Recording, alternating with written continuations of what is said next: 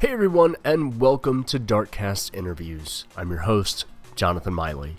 DCI is a long form interview podcast where we talk to game creators about who they are and their work behind the scenes, as well as obviously their recent or upcoming video games. This episode is the third in our mini series talking to streamers, and in this episode, I talk with Ian Degner, also known as Activator, who's a variety streamer and also works in the film industry. You can find more information about Ian, including links to his Twitch page and Twitter and all that, in the show notes for this episode on darkstation.com. There you can also find the original Darkcast as well as video game reviews, previews, and features. You can subscribe to the show on iTunes, follow us on Twitter at darkstation underscore com, find us on Facebook, check us out on YouTube, and email us at podcast at darkstation.com. As always, thank you so much for listening. Now on with the show. Thank you.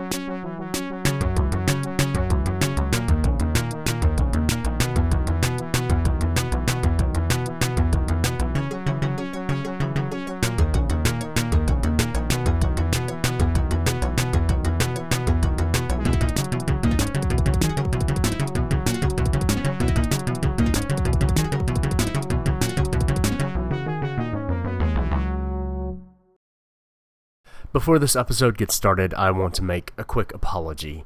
I'm going to place this message at the beginning of episodes 38, 39, and 40. It's been a while since there's been a DCI episode, not because it's been a while since I've interviewed anybody, but it's been a while since I've actually published one of these interviews, and I don't have a good excuse for that. So, first of all, apologies to any listeners that enjoy this. Um, and apologies to the, the fine folks that I have had the pleasure to speak with, whether it be about video games or streaming. 2020 has been a hell of a year, and we're only just over halfway through it. Unfortunately, beyond all of the issues that we faced with the coronavirus, with police brutality, with all the things that are going on with beloved actors passing away. My my hope has always been that this podcast would be interesting to find out information about new and upcoming video games and and to provide a kind of reprieve from the world because especially as this year has shown us it's a mad world out there um, and I have succumbed to it in in many ways this year. It's been very difficult to get these episodes together because to a large extent video games don't feel like they matter right now with all that's going on and if I'm being perfectly honest instead of being productive in writing reviews or getting these podcasts that I've done the actual interview for um, instead of getting those out for other people to potentially enjoy, I sit at my desk and I, I play video games a lot and mindlessly watch movies and TV. Trying, even though, even though it feels like doing this doesn't matter compared to everything going on in the world, more or less I try to shield myself from everything that's going on in the world with entertaining stories and engaging combat and I'm not even saying that I'm going to be better about getting podcasts out for the rest of this year. I hope I will. But I am apologizing for doing a piss poor job so far. And I'm saying that I will try. But I'm also just saying that if you found 2020 to be more difficult and you're not even one of the if you haven't actually caught corona if you haven't if you haven't been affected by police brutality if it just feels like the plight of the world is too much for you to bear you're not alone. We're all going through this together. And I want to thank each and every person that has ever downloaded an episode of Darkcast interviews and and listened to me uh, fumble my way through interviews as I as I talk to talented men and women that have and continue to make amazing video games. Thank you for indulging me. Thank you for listening to Darkcast interviews. Hey, everybody, and welcome back to Darkcast Interviews. I'm Jonathan Miley, and joining me for this segment is Ian. I, every single time I catch myself right here, right before I say somebody's last name. I don't ask about it before the podcast starts. Um, but you know what? This isn't live, but we're just going to do it live anyway. Uh, how do you pronounce your, your last name, Ian? Uh, so my name is Ian Degner. Okay, Deg- I, am kind of like sounding it out, I guess. I don't know. Yeah, Degner. Uh, no, yeah, that's that's exactly how it looks. But you know, I'm always afraid that I'm gonna be like, is it is it Degner? And they're gonna be like, no, it's Benoit. Dumbass. Right. it's always uh, a it's always a toss up. You never know. So uh, yeah, it's just you know names are names are funny things. But uh, welcome to welcome to the show. How are you doing? I'm good. I'm I'm appreciative to be here, and I'm I'm thankful to uh to get the the chance to hang out and talk and chat all about what we're gonna chat about. Um yeah, and and we're gonna figure that out just kind of you know as as we chat. But um, but yeah, this is I think our third episode and kind of a, uh, I guess a mini series here on uh, DCI talking to some streamers instead of uh, developers, and it's been really cool because I am I am not a part of like streaming culture. Um, and one of my favorite things to do on podcast is well, basically two things. I either like to be really excited about something, whether it's the new Assassin's Creed game or uh, finally digging into Watch Dogs 2 and actually enjoying that, or Ghost of Tsushima, or you know any number of things. Just you know being like super pumped about something, or learning something about something in gaming that I just don't get. Um, so this year we've been doing uh, games of the the decade kind of discussion, and so I've gotten to learn about like Animal Crossing and uh, the Souls games, which I don't like, but get to hear people explain uh, very passionately about. And so this is kind of like just a, like a long version of that. I am getting like a deep dive into uh, into streaming and stuff like that. So, um, so yeah, you you stream video games. That's pretty cool. Yeah, I, I've been doing it for a while now, and it's it's a it's a very different world than I ever thought was available when I first started. But it's it's something that's super. Uh, it it it it's easy for me to do. I want to say without sounding like I'm very egotistical in the situation, but like I, I I find it very fun, and it's something that I never thought was a potential career. You know. Yeah, absolutely. Um, well, I mean, I, I feel like you know everybody has that moment when when you realize that they're actually humans that make video games. Uh, when you're a child or, or a teenager or whenever it is that you're like, oh, these things don't just like magically appear. Um, but now, just with with how internet culture is, just so many other opportunities are appearing where it's just like, wait, you can you can do that for a living? Hmm. What? That's cool. So, um so yeah, no, that that is it, it is pretty wild. So how did you get into streaming and and what kind of a, a streamer are you? All right. Uh, well, I mean, I guess starting to. It, it was kind of tough finding what streaming was back when I first found it. You know, I, I so I've come from working in the film industry. I've been working in the film industry for over a decade.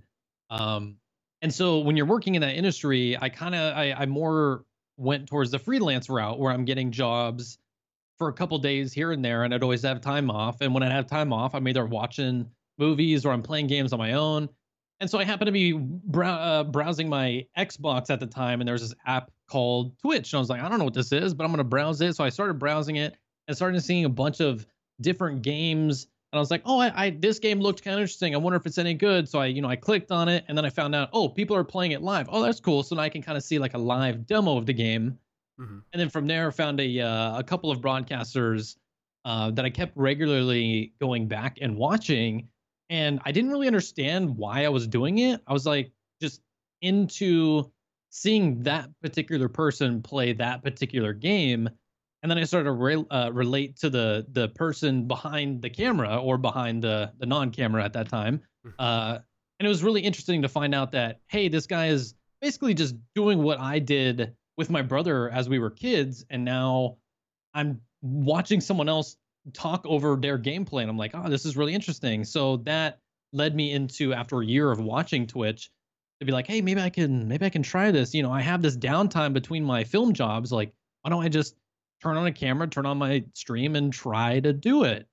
And so I started it. I continued this process for you know a year. I ended up getting partnered on Twitch with the help of a lot of people, and haven't really looked back since. And has now become my primary job, I guess you could say. Uh, I'm I'm been broadcasting for over five years, and I'm doing it pretty much five days a week, four days a week, five days a week, and it's it's been wonderful. I love doing it. It's a lot of fun. I'm able to be my pure self, uh, and people want to watch that, and that's like the that's the most mind-boggling part is having someone want to watch you for just you sitting there and talking and maybe you're playing music maybe you're playing a game maybe you're just riffing about some news or something about the new Ubisoft uh, Ubisoft uh, the press conference that just happened, and you know, just people want to see your reaction, and that blows my mind because I was that person before it became the person. Sure. Yeah. Yeah. That is that is pretty wild. Um, so that that's that's also just one of the the cool things. Uh, you know, you're talking about the Xbox with it um, this generation has brought about you know the the integrated stuff where people can do that from their consoles. You know, if, if you want to do that before, you either had to have a computer. Well, no, you just had to have a computer. Even if you wanted to mm-hmm. somehow stream consoles, you you know had to hook that up to like an Elgato or something into your PC and, and stream that way. Um, so that that's been really nice to just like basically allow anybody and everybody who wants to to stream uh, to be able to do so uh, which is is pretty awesome. And that that's really cool that you've been able to to make it something where it's your your main source of income. I imagine, especially now. Um, in 2020, where things just continually catch on fire as we go throughout the year, um, that that's been kind of a godsend because I wouldn't think that uh, the film industry is super like, hey, you know, come come work right now. Let's all crowd around this camera and get these shots off. Right. um, yeah. It, so how it, how is that whole how is that situation for for you right now? I mean, when when COVID started, uh, okay, so let me take it back. Three years ago, I ended up moving from the West Coast to the East Coast. Uh, the West Coast was my bread and butter for filmmaking and working on movies and commercials and music videos and you know, TV shows and all that kind of stuff. And then once I moved out to New York, the film culture is very um, city based and it's all word of mouth of who knows you and who knows what you can do. And so when I moved to a whole new city, uh, it was it was a really big challenge for me to overcome, and I still have yet to overcome it. To not step on anyone's toes, but to let people know I'm here and I can do this particular job so while I've been in that process to introduce myself to the city for the last three years, I have had streaming as my liaison uh, or, or, you know my, my go-between. Uh, you know i had streaming as a side job and now it's become my main while my side job has become the film industry. And it's been really nice especially with uh covid kind of happening. It's it's kind of sucky to say that it's it's nice but because covid has happened most people are indoors. Most people are looking for Netflix or Hulu or their next TV shows or next live broadcast or YouTube or Instagram and all these kind of stories and stuff that's available online. And Twitch, I feel like has kind of taken off. My channel is kind of, you know, hit. It's back on the up and up. Uh, you know, streaming online and being a content creator is very, uh, it's very wavy. You can have your ups, you can have your lows. Um, but with COVID being a thing and people being at home and looking for content, some people are you know finding themselves to my channel or finding my youtube and finding you know ways to do it themselves and they want to see people doing it. So it's been it's been cool that new eyes are coming onto the platform and other streaming platforms.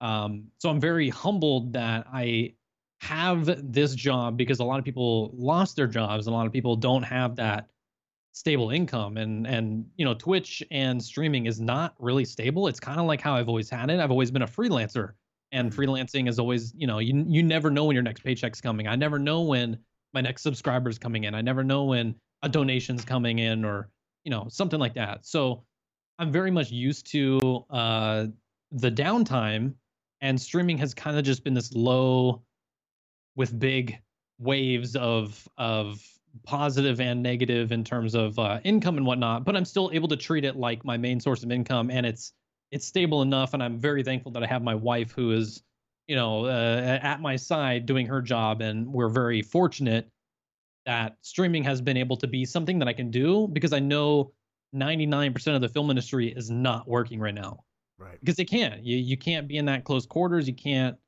and and it's a really unfortunate situation. But I'm very fortunate that I've had streaming as a backup that has become my main source of uh, income. It's been it, it's been really nice, but also I do miss working on set with my friends and Sure. creating a moving image. I can imagine. I can imagine. It's um, but that is that is really awesome, and, and I'm very happy to hear that everything is um is going well in the uh, the activator household as Yeah. as far as things go. So that's that's good. So um, well, I, I guess you know let's let's talk about movies for a little bit. Um, I know I saw on Twitter that you worked on Jurassic World. Uh, but what are some other films that you've uh, been able to, to work on, and what do you actually do um, on films? Yeah. Um. So to name a few, I guess like I always kind of go to my biggest movies that I've worked on. So you know, most people know the name Jurassic World, and that's like the easiest go-to thing for me to mention to someone like, "Hey, what do you do in the film industry?" I'm like, "Oh, I worked on Jurassic World. I worked on this movie called Red Tails. I worked on this movie called Godzilla." Um. Now I think Red Tails is a little lesser known, but it was one of the the more fun jobs that I worked on. Uh, it was this movie about these um fighter pilots that were uh, I, I guess it, it, it's hard to explain but the part the, the section of this movie i worked on was a was a huge reshoot of the beginning of this movie called red tails. And it was like this dog fighting in planes and uh it was these um these pilots that were trying to do some mission. And the whole time i'm getting to work alongside the director who the reshoots director was george lucas.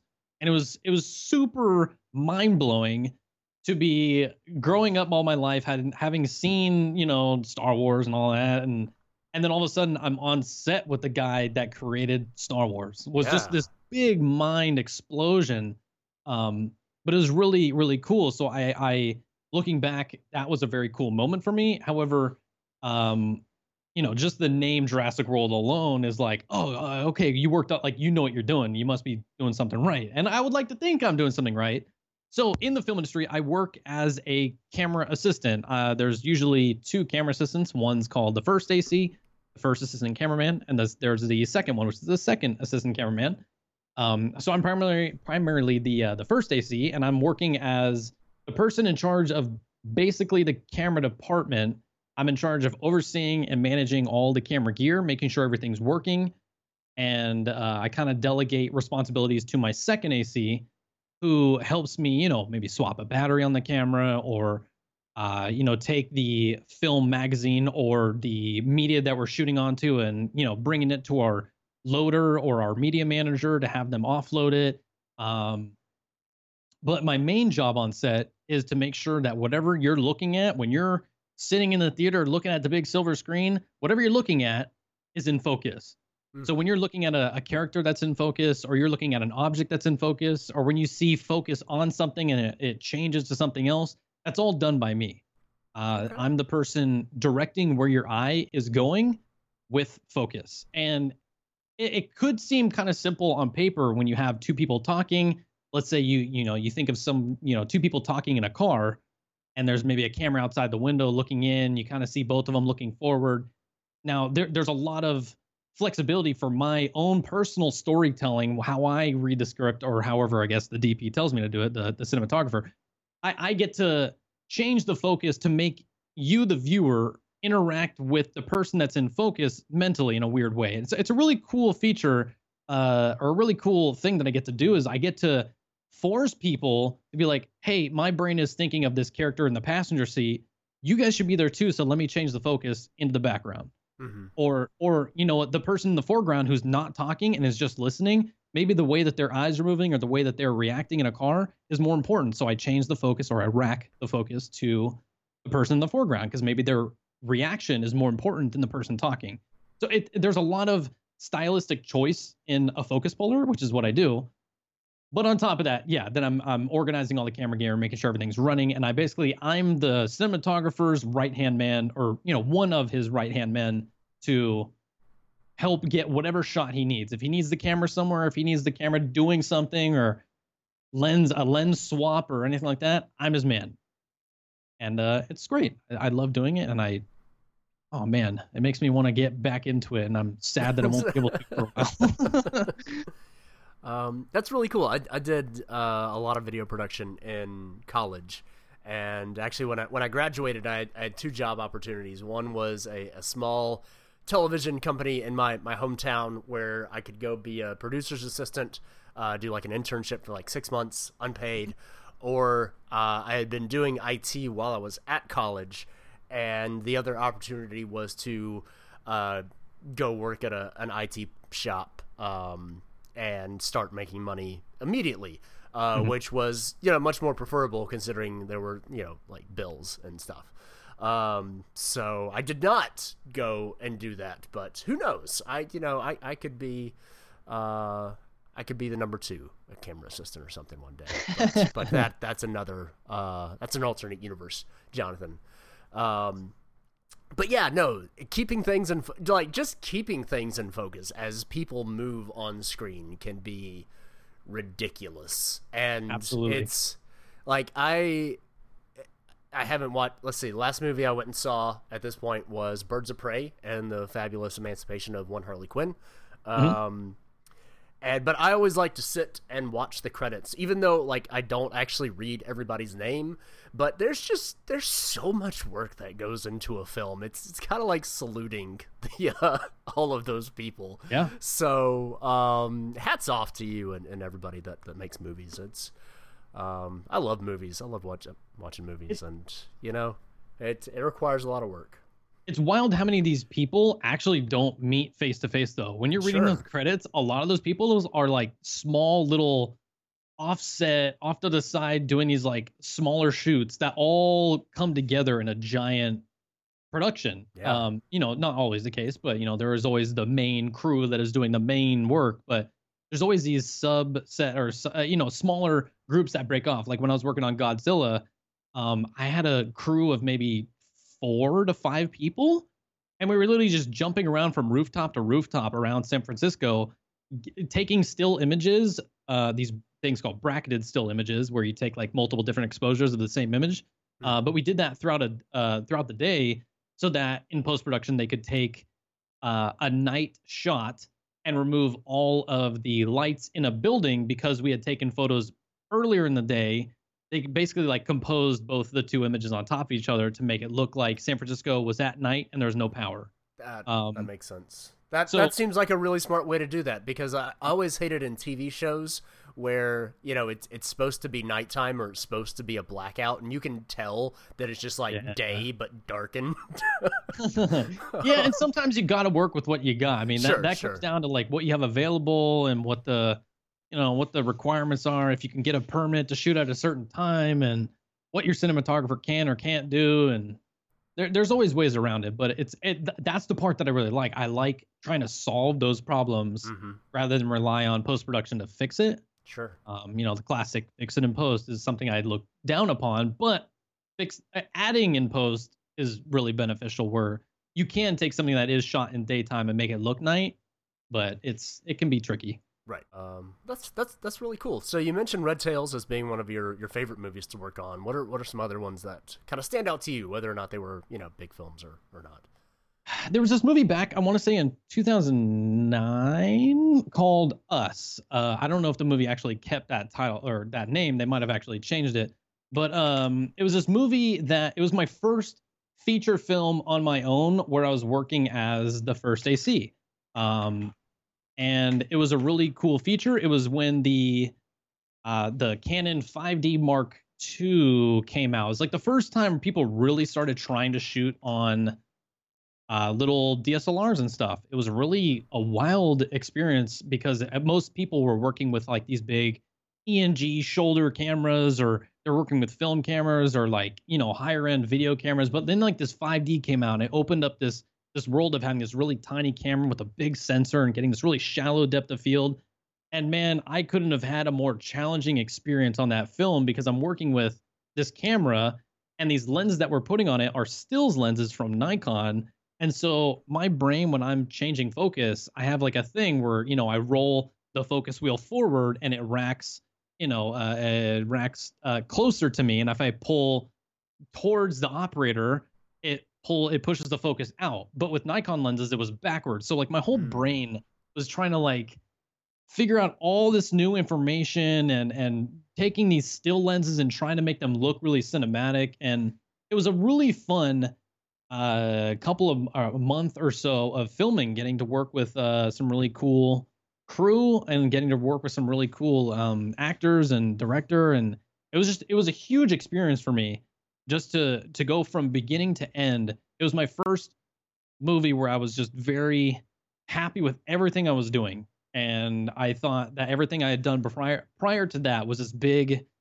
uh, training session that led me to work on that film and to try to do my all and my best to put my best work in it. And I thought I did a really good job, um, given with what I was being tasked with as my first feature film ever, working from day one to day whatever 30, uh, 40.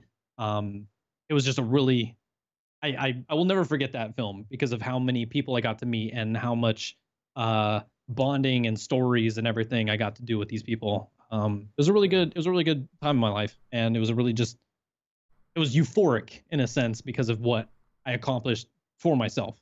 Sure, absolutely, absolutely, and that that just sounds awful uh, as far as the um, the direction of, of racking the shot because mm-hmm. that's that's like playing uh, you know, games inverted and, you know, the game won't let you change it. It's just like, no, it's inverted and you're going to do it. Exactly.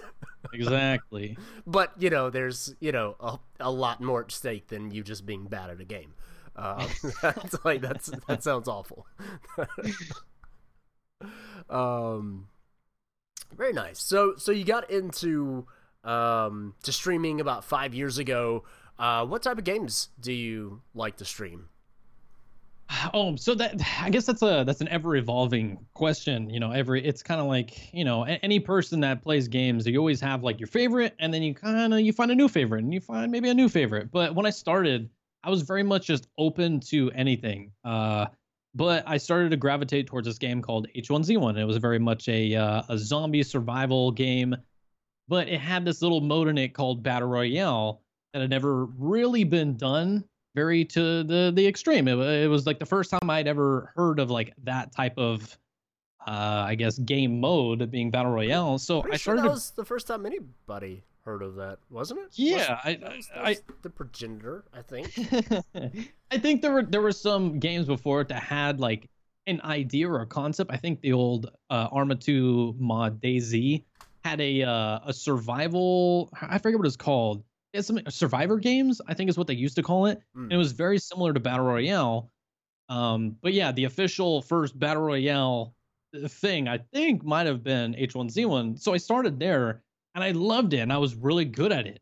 Um, i i i know the guys from back in the day uh, that used to play it. I was participating in the first ever competition for the game back in 2015 at twitchcon 2015 and you know, played alongside Ninja, played alongside TimTheTatman and all the top guys um, that were playing H1Z1 at the time, and it was really fun. I was the I was the oddball in this giant sea of content creators that I should have had no place in being there, but I I got a very lucky chance to have my own seat by you know partaking in some uh, some games before the actual tournament day. Um, but from there, so so I've always been a battle royale broadcaster after H1Z1 came PlayerUnknown's Battlegrounds, and I got partnered with them in their alpha state, and that really pushed my stream uh, to a new level, giving me a lot more features that the normal everyday PUBG player wouldn't get. Like I would be able to host my own custom games and have people come in, and I'd be able to change settings and do team games and shoutcast over everybody playing and that really boosted my channel a lot. And I was able to, to host these tournaments every Saturday and I started putting money on the line for people and it was a lot of fun. But then at a certain point, I started getting kind of burnt out on Battle Royale. And I started to test the waters. All the while, I've I've always been testing the waters. Like usually on Fridays, I always try to like throw in a little bit of a mixture of something new, like horror games or some sort of new game. And uh, after PUBG, I really started to go hard on variety and just trying new games. Mm. I found this game called Rainbow Six Siege, and it was from you know Ubisoft and Tom Clancy's Rainbow Six Siege is a phenomenal game, and I just didn't know what I was doing. But today, that is my primary main game, and I just I like it a lot. The realistic, you know, you you shoot somebody and they may take one or two or maybe three hits before they're you know dead, and it, it just it feels good. It felt like I could build my skill on this and hopefully become something good at this game, all the while trying to still be an entertainer on the side. So I'm able to not focus so hard that I can't pay attention or that I that I don't pay attention to my audience, but I'm able to push my personality while playing the game and have a good time doing it. That's that's what I've always wanted to wanted to do. I didn't I've never wanted to be so like good at a game that I'm not focusing on what my audience kind of wants. Sure. I always want to be someone that's interacting with them more than I want to be good at a video game. So that's always my primary focus is my audience. Before any game comes into play, it's my audience, then the game. And yeah. So right now, shooters have always been a big thing for me. And right now I'm stuck on Rainbow Six Siege. I love the game. It's a lot of fun. I get to play with my friends. And it's really fun to grow on that. Yeah. Awesome. Did you uh did you play previous Rainbow Six games? Uh I think I I may have dabbled in a little bit here and there. But Rainbow Six Siege, I felt like uh, to me, I, have never I never played a multiplayer game like that before. Like when I think of Rainbow Six uh, before that, I always thought of like these single player Call of Duty Battlefield campaign type stories, and it was okay, but I never like really wanted to play it. Okay. Um, but then yeah, my friends, you know, turned me to the game. I tried it out. I thought it was cool. I really liked the, you know, setting up your base and having people infiltrate that base kind of tactic in my brain. Um, so I, I I just gravitated towards liking Rainbow Six Siege more than the old campaign Rainbow Six games. I guess. Sure. sure. Yeah. But uh, you know, they, they have to trade off. So I mean, obviously people like it. Uh, I haven't I haven't been a part of Rainbow Six um, since they stopped being you know story driven games. Yeah, yeah, yeah. Was, that was my jam. My hmm? my cousin um, had the original Rainbow Six back in the day, and oh, so man. I would play that every time I would go over to his house. Mm-hmm. Um, and I had to use cheat codes, um, and I still I don't remember all of them, but I remember five finger discount uh, was unlimited ammunition. Nice. Um, because I did not understand what that uh, what those words meant. Um, sure, sure, sure. as a kid, I was just like, "That's funny. That's that's a weird, it's a weird, you know, phrase for a cheat right. code."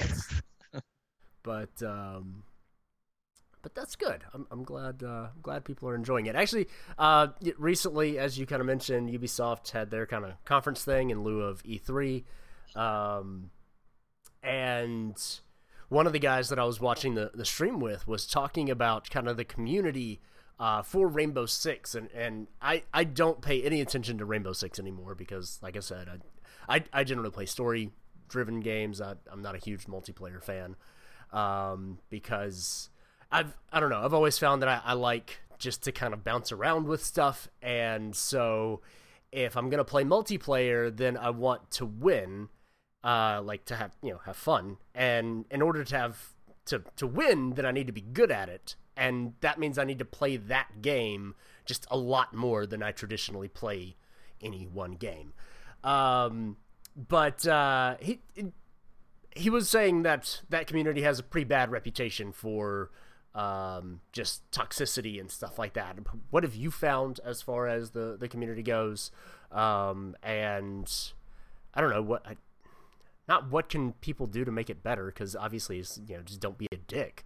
Uh, the solution to being nice is is just be nice really. But um, i don't know. How how's the community for you? Really oh, really long convoluted uh, story and, and question there just to no, say no, no, how, is, how is the guess, rainbow six siege community? I guess i'm just trying to think about it, it it's uh it's all over the place. When you when i think of the rainbow six community there's a lot of great people and there's a lot of bad people. Sure. Um, there's there's the people who love to play together and love to work together and love to have fun, and then there's the very toxic side of the community that's kind of unfortunate. You know, Rainbow Six is not a super expensive game, so I think a lot of people can get access to the game and not worry about being banned and not worry about how they're acting in game because they can always buy another account. Mm. Um, and that's that's kind of unfortunate, but at the same time, it's really nice to be able to get new players in because of uh, the price changes. And you know, you can get the game for you know seven to ten dollars, uh, you know, upwards of a hundred dollars if you really want to you know buy all the content and everything. But you know, it's it's for me when I think of the people that I play with, it's a lot of fun. It's it's literally just me hanging out with my homies and being able to roll together and work together and try to do things together to you know win the objective. And you know eh, if you're playing by yourself this game is very challenging. It, it, this game really relies on you communicating with your teammates communicating uh you know what's happening in the game. And if you're playing by yourself i can see it being very tough and being very unforgiving with your teammates. Um you know you can type in a little text chat and you can tell people hey, good game, or you have people that are typing to be like, oh, you're so bad. How, why are you doing this? What are you doing? Um, and make you feel like absolute trash, which sucks. You know, it's a very unfortunate situation, but that's just gamers in general um, who will always try to troll you or make you, you know, feel bad about your gameplay over their gameplay. And, but, you know, as for making it better, I honestly don't really know the solution of changing someone's mindset in a game it's it's it's pretty tough to give the the player the option to not have someone they're playing with be toxic. Sure.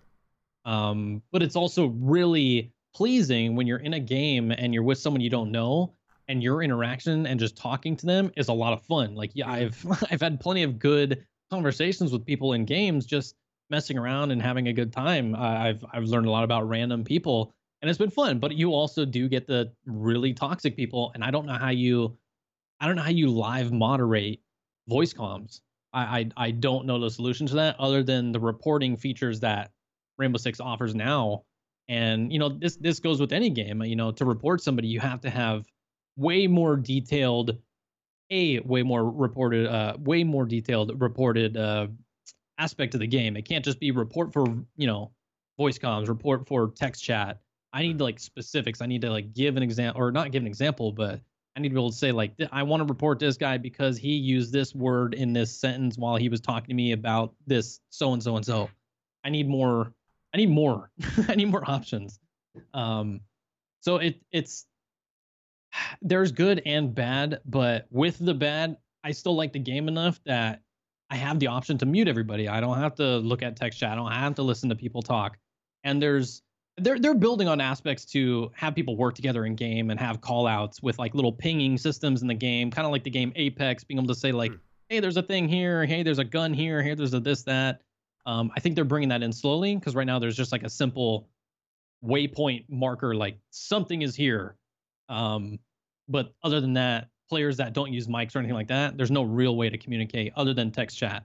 But that can get toxic as hmm. well. So sure, yeah, um, yeah. I don't know. I, I because I, I don't play a ton of multiplayer stuff, I don't think about a lot of the issues. But, you know, just thinking about it, I mean, psychologists have shown for a long time that, like, positive enforcement for behavior is a, a better kind of guide, a better reinforcement for mm-hmm. uh, changing behavior from, from bad to good rather than negative reinforcement. So, you know, kicking somebody out when they do something, when they're toxic, uh, is not actually going to be as effective in changing the person as somehow positively reinforcing good behavior. But like, how in the world would you even do that? And then, like you said, you know, having you really need a lot of detail to be able to kind of say what somebody did and what happened. Um, and then, you know, on a on an Xbox or a PlayStation, uh, you just create a new username. If you've got the disk mm-hmm. version of the game, then you know you don't have to buy it again. You just make a new account and and you go from there. If you're on PC, you make a new Ubisoft account and buy the game again for you know seven or eight dollars, and you're you're back up and running. Mm-hmm. Um, and so there's yeah that that is uh, I don't know. It's one of those situations that that is not obviously it's complicated because nobody's fixed it yet, but it's like that's just absolutely uh, and and it hmm. can it can be really fun, but you know mixing it with streaming is something different too. I mean, you sure. you have to work with these people that are toxic while I'm broadcasting and also work with like, you know, the fun or the more fun side of things where you get to kind of play around and uh, you know, make people laugh by having these random stories with people, but sure. there have been times where, you know, it, it can be an awkward situation for a broadcaster to have someone, you know, in your voice comms yelling out profanities. It could it could get nasty. Yeah. And it has. And you know, or you just get really these uh these moments and granted you know knock on wood it never happens again but you know i've had the a couple moments in the past where you know people really dig into you in a way that is belittling and it, it could it like changes your your your mindset while you're streaming too like people are watching your reaction to this and it's kind of it, it sucks and a big thing brought up in the past was like women that play siege like anytime they talk in game they you know 80 90% of the time they get this reaction from the people they're playing with in such a negative light that I I it it sucks. It sucks that people have to, you know, as a broadcaster, you have to almost mute yourself or mute them and not talk and not be able to give it your all because of the potential toxicity that could be thrown your way. Sure. Um, so I think that's that's something that they need to work on, but I I'm not the one to have that solution. I don't know how to above change our pay grade. You know, I, I don't know how to change people's mindsets. You know. Yeah, absolutely. That's um, yeah, yeah. Hmm.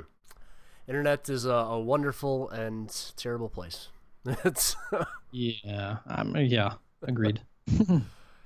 uh, well, uh, on on to happier things. There have yeah. been a lot of cool. There have been a lot of cool games that have come out this year. Uh, what are some of your favorite things that you've played uh, new this year? Whether whether it came out this year or not, which is what's something What's some good stuff you've been playing? Um, you know, I, I so I, I do gravitate towards playing a lot of Rainbow Six Siege, but when I'm not doing that, I do try to find the newest releases, the new games, or something that I can really get my community to back uh, in or to like you know to get involved in. Um, I did get into this game called Escape from Tarkov. Uh, it was a very fun, you know, realistic military kind of simulator with you know kind of battle royale aspects to it but uh, you know also kind of a DayZ aspect to it. But it, it was really fun. It was a really good shooter. I, I enjoyed it. Um uh, you know other other i'm always trying to play the new games that come out. So anytime a new aaa title comes out i'll try to jump on it. Um yeah yeah i mean i'm i'm always excited to see what's coming down the pipeline. Um you know what? I mean to be honest man my world's been in rainbow six siege. It's been in uh, Tarkov for a little bit. I, I, was really into PUBG for a long time. Mm-hmm. And to find something new that holds my attention is really tough these days. Sure. But there are games that still bring this like real fun factor back into my my world. You know, something like Resident Evil making their remakes. I've been loving that. It's been so cool to relive my childhood horror kind of fantasy of playing as Leon Kennedy, finding Claire Redfield, and and having all these these really cool moments. Um, you know, uh, re- revisiting older games has been fun, but you know this the new AAA titles. I'm trying to play them all. I, I want to play them all, but they all are getting you know a little pricey. And you know, I I heard that there's speculation that the the prices may be going up to like seventy dollars a game. So I don't know if that's gonna happen. So it prices also limit like what I want to play. Sure. But um, the the most recent game that I've come across that I've really really enjoyed was The Last of Us 2. Mm. And it seems like a lot of people, you know, I would never I would never spoil the game, but it seems like a lot of people are very either hit or miss with the game. There's no real in between. Yeah. And I'm very much that it's a hit. Um, yeah. I thought thought the devs did a, a fantastic job telling a story that I thought was really great, and I thought there were moments in there that I was really gonna hate, and I started to understand and it just took me in this this whole new world that I didn't think was going to be possible, um, given the situation that the game takes you on and and puts you through. Uh, it was it was a really enjoyable experience, and I think a lot of people wanted something that they didn't see outright, and they thought they were kind of being uh, you know, scammed a little bit with the content that was provided with the The Last of Us 2 and I just thought I thought it was a phenomenal experience and I I wish I could replay it again without knowing the game just because I had that much fun sure. spending, you know, two and a half days straight playing the game. Yeah, yeah. I, I actually I got to review it and that was um that was well one that was just stressful because you're mm-hmm. you know it's it's a Naughty Dog game it's a big uh, you know had to sign like 12 NDAs uh, before they gave me the code and sure sure sure um, sure but it was uh, yeah I, I don't want to spoil the game because I when when I wrote my review I I put very like I put less about the story than I think I was actually allowed like far less mm-hmm. because I think it's one of those types of games that it, it's best to go into blind. Um, I don't. I don't think spoilers ruin it in any aspect. Like I'm, I don't know. It's the the twists in the games aren't like the Sixth Sense, where oh my god, Bruce Willis was dead the whole time. Sure. Uh, which, if I just spoiled the Sixth Sense for somebody, I'm terribly sorry. Yeah, but, dang man, come on. I've never seen it uh, before. but um, and and I think this is one where if you know everything that happens, like it doesn't ruin it because it, it's not those types of twists. Um, sure. But uh, but yeah, no, it's it, it was interesting though. I, I think I don't know. I, I think there's like a very shallow kind of like reason that some people get angry mm-hmm. uh, at the game and I, I, I, don't know. It's when, when I was reading it or when I was playing it, it was one of my concerns was it's like okay, this story is is really kind of about like cyclical violence and about um, kind of reaping what you sow and like just kind of a perpetual reaping and sowing of violence. Yeah. If if I if you do violence to me, I do violence to you, and since I did violence to you, you're now going to do violence to me, and just back and forth and back and forth and back and forth until everybody's dead. Um, but at the same time, like I think they made a really fun and engaging third person action shooting game. Like uh, I think it's probably their their best one yet. It's it's uh, the stealth is really good and like I the the first game I feel like stealth is kind of cheating like cuz it's it's a really easy stealth game. Mm. Um, and this one with the dogs and everything it yeah. becomes a lot more uh, engaging and kind of the ability to, to lay down and, in grass and stuff like that. You can you can very easily like engage in combat and kind of draw back and, and lay traps and, and do all kinds of stuff. And and I really enjoyed that. And there was this kind of like conflicting uh, I don't know this this is or just this conflict for me with the game where it's like okay the, the game is telling me that violence is bad but then it's rewarding me for being really good at violence yeah. Um, sure. Which is it you know that's kind of a problem in a lot of AAA games where the main source of conflict is is is you know fighting. Um, but I don't know. I guess like one of my big worries is that people were kind of gonna miss the forest for the trees with that. Is like you're not gonna hear the story about um, about cyclical violence and about reciprocity uh, and just enjoy the violence that you do. But it, it seems like I completely missed that in terms of what people were going to draw issue with in the game. Sure, sure. Um, and um, yeah, uh, but uh, I was I was definitely surprised when I got about halfway through the game, and then I was like, oh wait, um, mm-hmm. oh the game just okay, that's interesting. It's I yeah. thought I was done. I am not.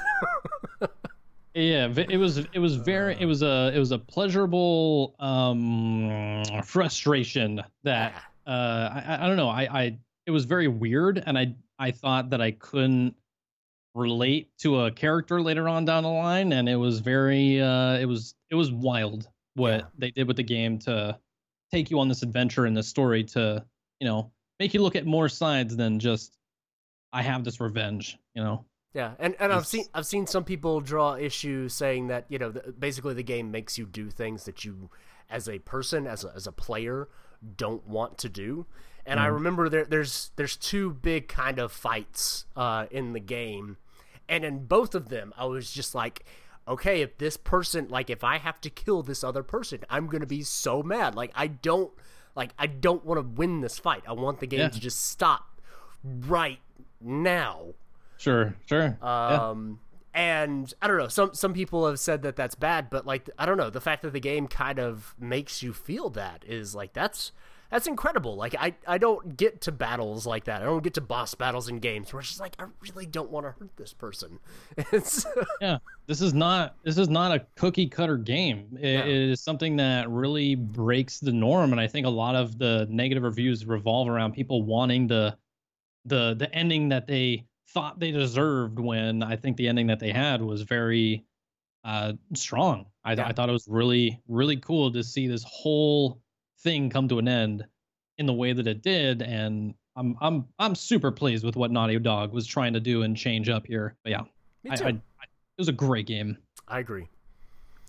I agree. um, yeah, I guess kind of the, the next big game is uh, Ghost of Tsushima, which uh, will probably ha- be like out by the time this podcast comes out. It'll probably have just released uh, pretty recently, so yeah, I'm pretty excited about that.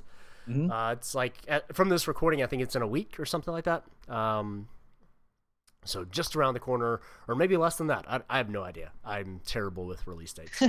um, I remember years that games come out, but when it comes time for uh, you know games actually releasing, and I don't know, like the last year or so, games have not been releasing on Tuesdays, and that just confuses me because games have always released on Tuesdays. I was always ready, and that was something I did with my streams. I always like, all right, Tuesday, what's the new game? What's the new game coming out? And I knew it was always going to be a Tuesday, so I was like, okay, I'll go live a little bit early so I can get access to this game and be one of the first people to stream it.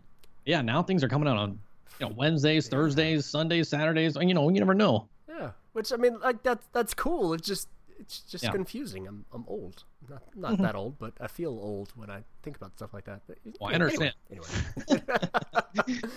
it's like you're you're changing things. I'm not not ready for this. um. All right. Well, that was that was a good discussion about uh, the Last of Us. I appreciate that. I needed that. Um. So I, I, think it's time to, to move on to the end game, which is, is my favorite part of the show. Uh, and these are a bunch of kind of like random ish questions. Um, and the first one's pretty simple. They're they're all relatively difficult though. Uh, but the first one is if you could sit down and have drinks with a video game character, who would you like to have drinks with? Oh man. Uh, that's that's tough, man. That you, you think that's an easy question, but that's way well, hard. No, well, I said it's simple. like I, not easy in that it's easy to answer, but it's it's easy to under. Some of them are difficult. To, I have to explain. So. I, I, I, honestly uh, I think it would it would probably be Ellie or Joel from The Last of Us. I think mm-hmm. both of them go through this this change, and I would love to get in their heads more and figure out like why they made certain choices, and and for me just to react to their choices. Uh, I I think it'd be really pleasant, and, but they're they're both human, and I would love to just like sit down and pick their brains about stuff. I mean, obviously that's not going to happen, but you know, it, it, was it was a really cool. I, I just I want to experience. I want to know more about them. That's great. I like it. I like it. Um, okay, so you've already mentioned The Last of Us 2, mm-hmm. uh, so you can't use that here. But if you could okay. play any game again for the first time, uh, so you get that fresh experience again, what what would you like it to be? um, let me see. Man, that's also tough, dude. Uh, see, th- this is one of the times where fixing it in post is a great thing because I can just delete silence. sure, sure, sure. um, let me g- give me just like thirty seconds to think about it. Sure, no problem. Um, you know what? I I think a, a really cool game I would love to erase my memory and go back in time and get my head and and and just my hands on a controller with would be Metal Gear Solid. Mm. Um, you know, for the the PlayStation when it originally came out. Uh that that entire story was such a trip and it used such different mechanics in a game that I never thought was a thing. Something as simple as a boss fight, having to change your memory card to a different slot to defeat a boss, or to change your controller slot to a different slot to beat a boss. That, that blew my mind. Yeah. And like not only that, but just like the stories behind it and just this huge mystery of this game and also like the good tactical combat and like tricking enemies and just everything as a whole. Metal Gear Solid really pushed it for me as a a huge game that did a lot to get me engaged with the game. And I would love to experience that again. I mean, just you know, there's like a love story aspect to it. There's this almost brotherly aspect to it. There's there's so much with it, and I experienced it while with my brother. So I just it was even this like bond between my brother and I playing and watching this game together that was just a really cool experience. I would love to go back and do it all over again. Nice. That you know, uh, you saying that it's it's kind of wild that nobody has announced any like remakes of at least the original Metal Gear Solid game. Like mm-hmm. I know there was the one for the GameCube back in the day. Mm-hmm. Um, but you know that I don't know. That seems like like low hanging fruit, not necessarily to actually make, but in terms of just popularity of like you could get a lot of hype for announcing a Metal Gear Solid remake.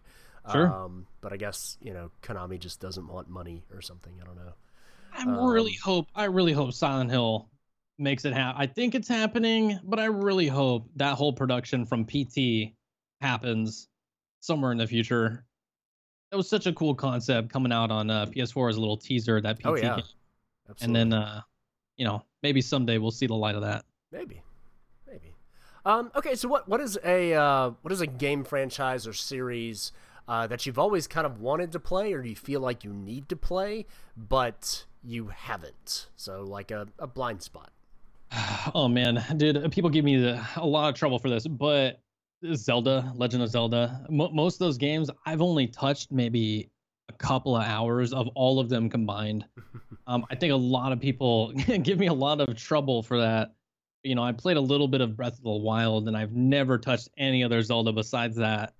And uh, I, you know, I, I I would love to get more involved. I think a lot of people have a lot of respect for that game, have a lot of memories of that game, and I just never. I didn't have a 64 growing up. I had a PlayStation. You know, I I wasn't a Nintendo person, so I just never had my hands on it. I didn't really know what it was. I was one of the people who thought, "Oh, Zelda, that's the main guy. Got it." you know, like I, I didn't know for so long until uh, you know I started getting more involved with it, and I'm like, "Oh yeah, it's actually Link, not okay. All right, okay, cool. All right, yeah, I get it now. You know, I'm." but you know, I, I would love to give that game more time. Nice, nice. That's actually um, a lot of times I have to explain that question, and that is one of the examples that I give for a blind spot that I have. So oh, that's that and Final Fantasy. Those are probably my, probably my yeah. two biggest.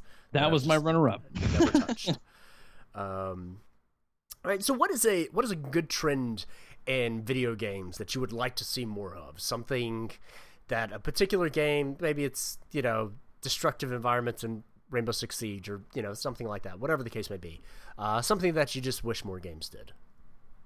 I wish more games could figure out ways of making new modes. I mean, I'm so I'm so stuck and bored of deathmatch and capture the flag and battle royale, which when I started streaming it, it was like the new thing. And today, when Fortnite was like big and when Apex came out, like now everyone's like, you know, they're starting to get a little bored of BR, I think. Um, but I, I just want to see new game, new modes. You know, I, I want to see someone come out with something innovative that hasn't been seen before, hasn't been done before, as big as something like deathmatch or something like you know battle royale. And I don't know what that is, and I'm hoping someday someone can figure that out. Um, I just I want that new mode, that new passion to get back into a, a multiplayer game and experience. Um, and I just I haven't seen it in a long time this is just kind of like a random um, side story thought, but I remember when Halo 2 came out and it had Assault, which is, you know, mm. basically backwards capture the flag. Um, I don't know, every first person shooter that I had played up to that point, you had deathmatch, you had team deathmatch, and you had uh, capture the flag, sometimes King of the Hill. And, you know, that was like your quadrilogy of, of modes. Yeah. Um, and so here was this the, this mode that was it was basically just capture the flag backwards, but it ended with an explosion. I was like, this is they can make new modes? What? Mm. yeah, it's uh, wild. And, and and when so when I got my hands on Rainbow Six Siege, it was it was such a weird concept. I'm like, oh, I so I fortified a base. Now people are attacking me. Oh, and then now we swap, and now I attack their base. But then we're defusing a bomb that they have at their base. That's weird. Okay, it was just really, uh, it was really different and new and I think I'm still on that high. I still mm. like that. Um, but I I I really hope something new comes out somewhere in the near future. Sure, sure. Um, all right. Is there a uh, kind of the opposite of that? Is there a trend that you wish you could see less of, or a trope that you could wish would just go away?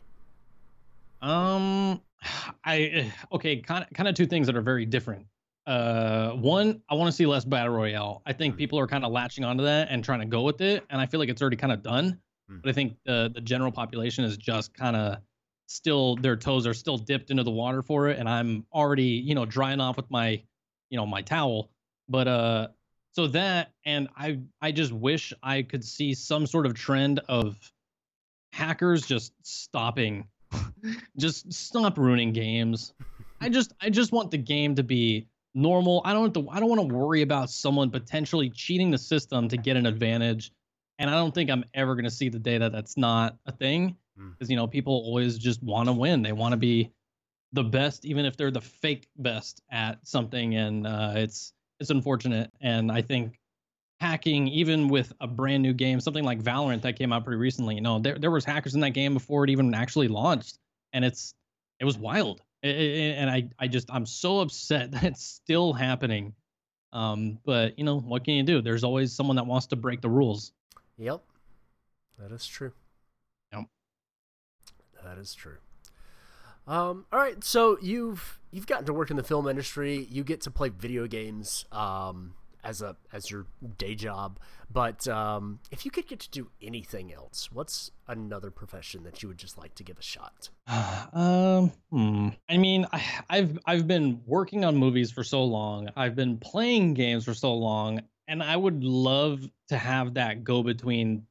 That's the the creation process of a game in terms in terms of like a, a narrative or being able to live out my fantasy of designing a story and having uh, it be something playable. Uh, I, I I would love to take the best of both worlds. I mean, I, I, c- cinematography and filmmaking is a huge passion of mine. Gaming is a huge passion, and when I play games, you know, something as uh, something like Uncharted or or something of that scope, just seeing that that can be brought together in a really cinematic and also fun way, I I want to be a part of that creation process. I would love to create my own story and put it down onto paper, but then have that translated into a a cinematic format in a game. Uh, I, I I know that's kind of still in the world that I'm already in, but I mean that that that would be my alternate. If I wasn't streaming and I wasn't working on movies, I would love to be working on games.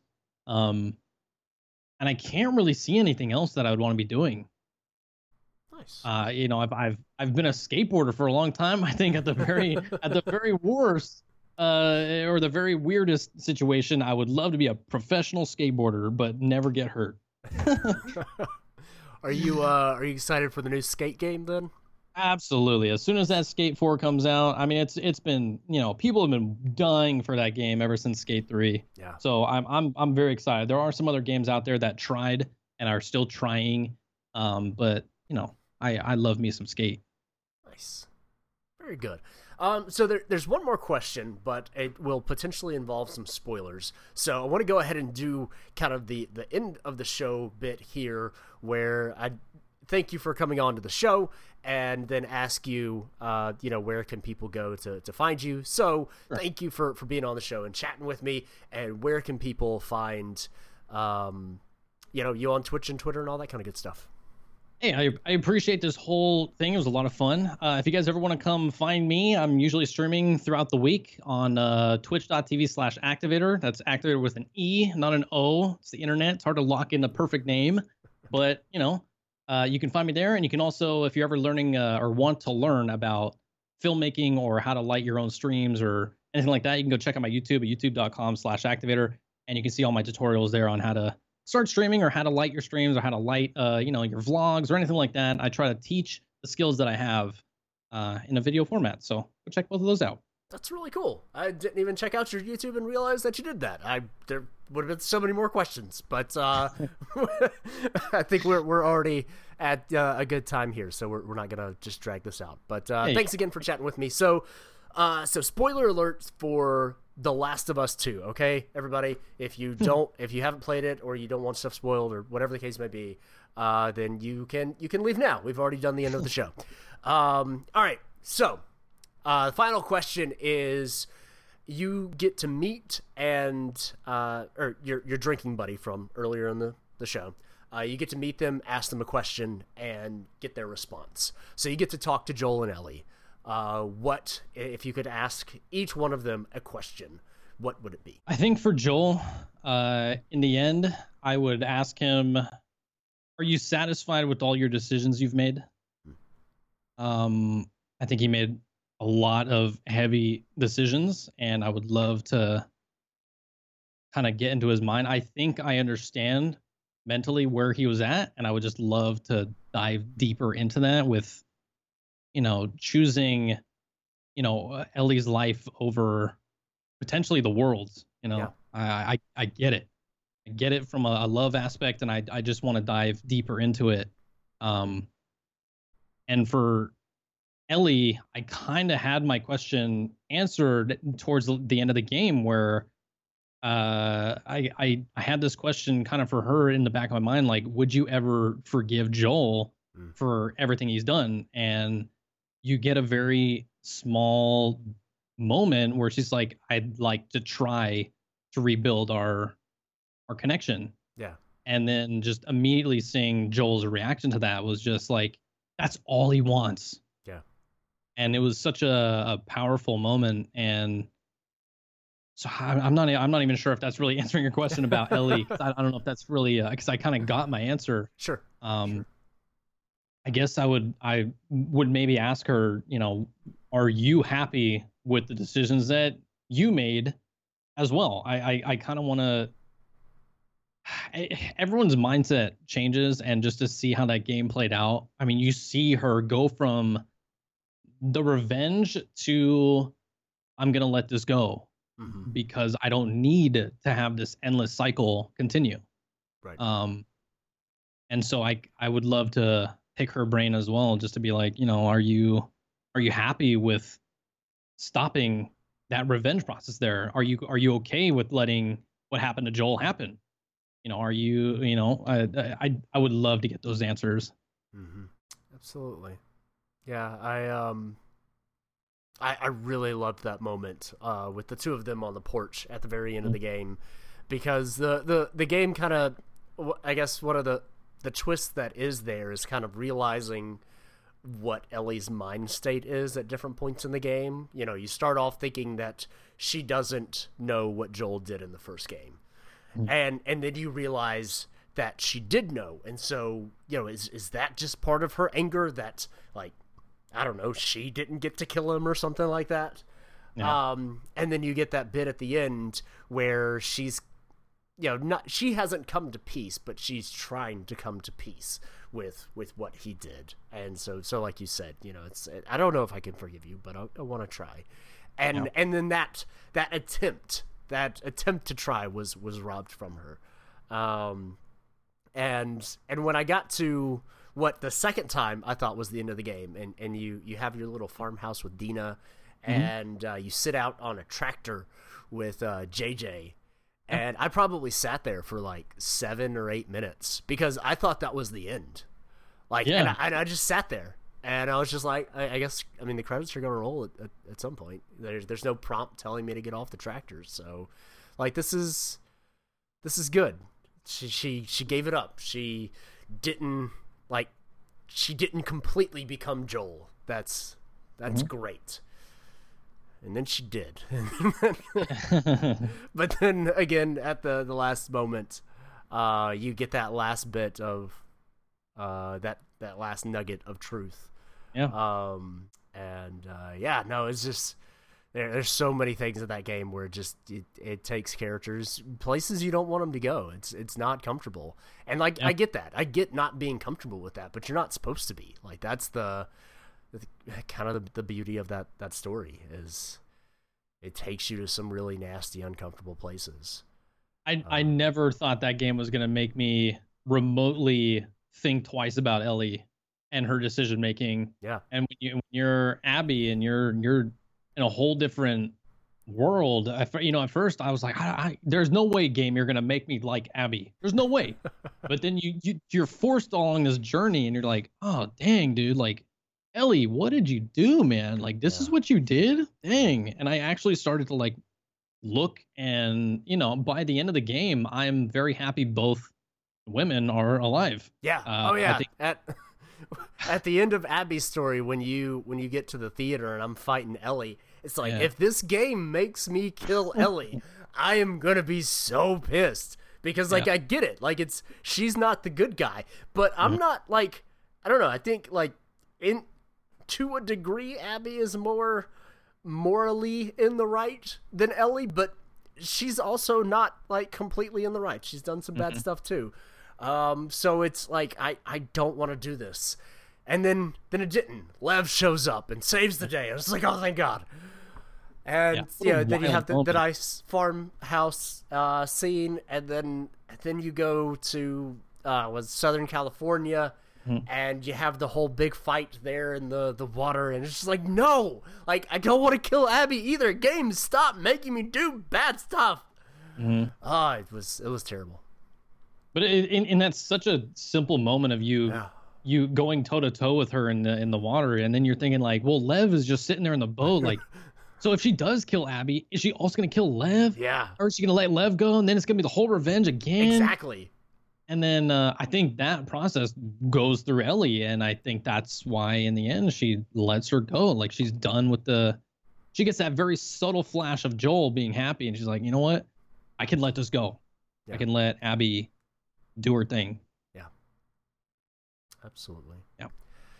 All right. Well, now's the uh, the real end of the show for anybody that hung around. Uh, Ian, thank you so much for sitting down with me and, and chatting uh, about all this different stuff, including the the Last of Us. That was a we ha- we haven't done a like deep dive on, on the dark cast for that, so I, I think I actually I really needed that and didn't realize it. but, um, but uh, thanks and and best of luck as you continue to stream and you know just live in the craziness that our world is um and uh yeah and i think that I think that does it yeah th- thank you so much this was uh, a wonderful uh experience and it, much like you uh, that talking about the last of us in that sort of uh fashion was very very helpful because i know the game's still pretty fresh and yeah. uh it was very nice to finally talk to someone else who's completed the game and to be able to reflect upon it was something I've been needing but trying to avoid while streaming because I don't want to be the guy that spoils anything, right? you know. Yeah. So yeah, but um yeah, thank you for this experience. It was it was really fun and it's cool to reflect upon what I've done and you know, I wish you luck on the rest of the the casts and everything that else that you got going on, especially during the COVID times and you know, I, I appreciate it. Thank you. Absolutely. Thank you.